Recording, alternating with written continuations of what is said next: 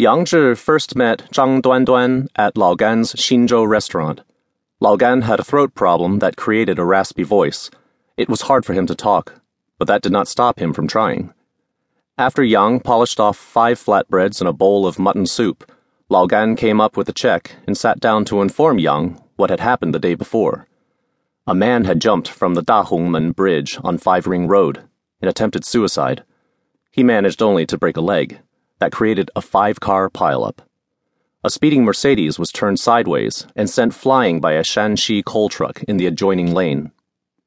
When it landed, it smacked into a bridge pylon, breaking the pelvis of one of the passengers, a man, while the other passenger, a woman, died at the scene.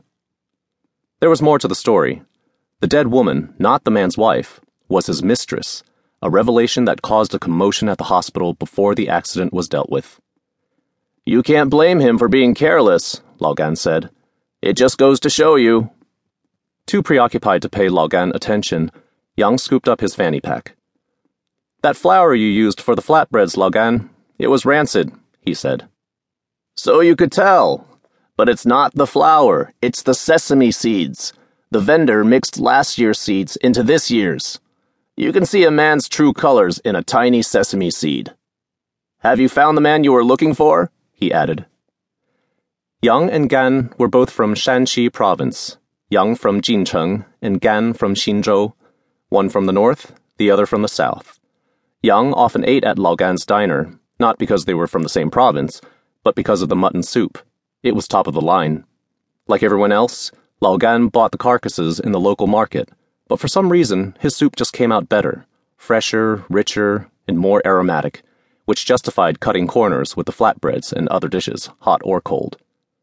That did not sit well with Yang, especially after he heard a rumor that Lao Gan put opium in the soup to improve the flavor and develop an addiction in his customers.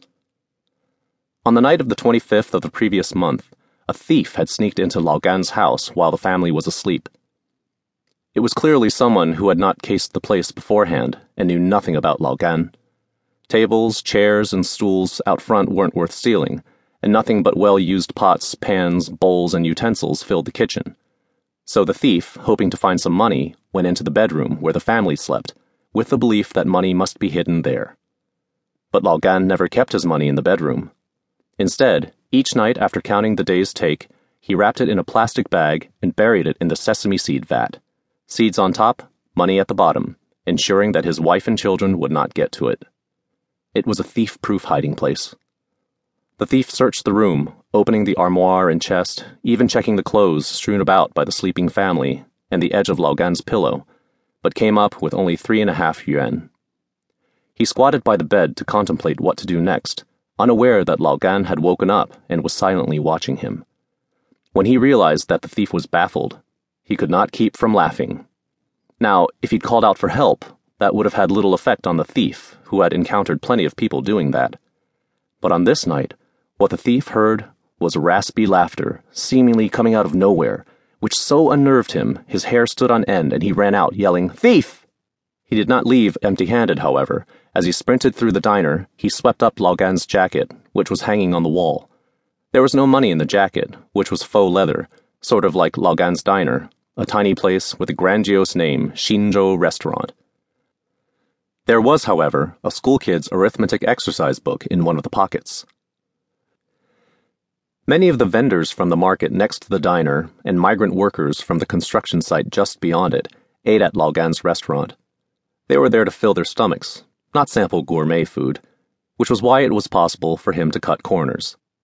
Since these men did not always have enough to pay for their meals, he ran tabs Lone diners rarely owed anything, since they would calculate how much they'd spend beforehand. It was groups of customers, with one picking up the tab who came up short, because people tend to order more when someone else is paying.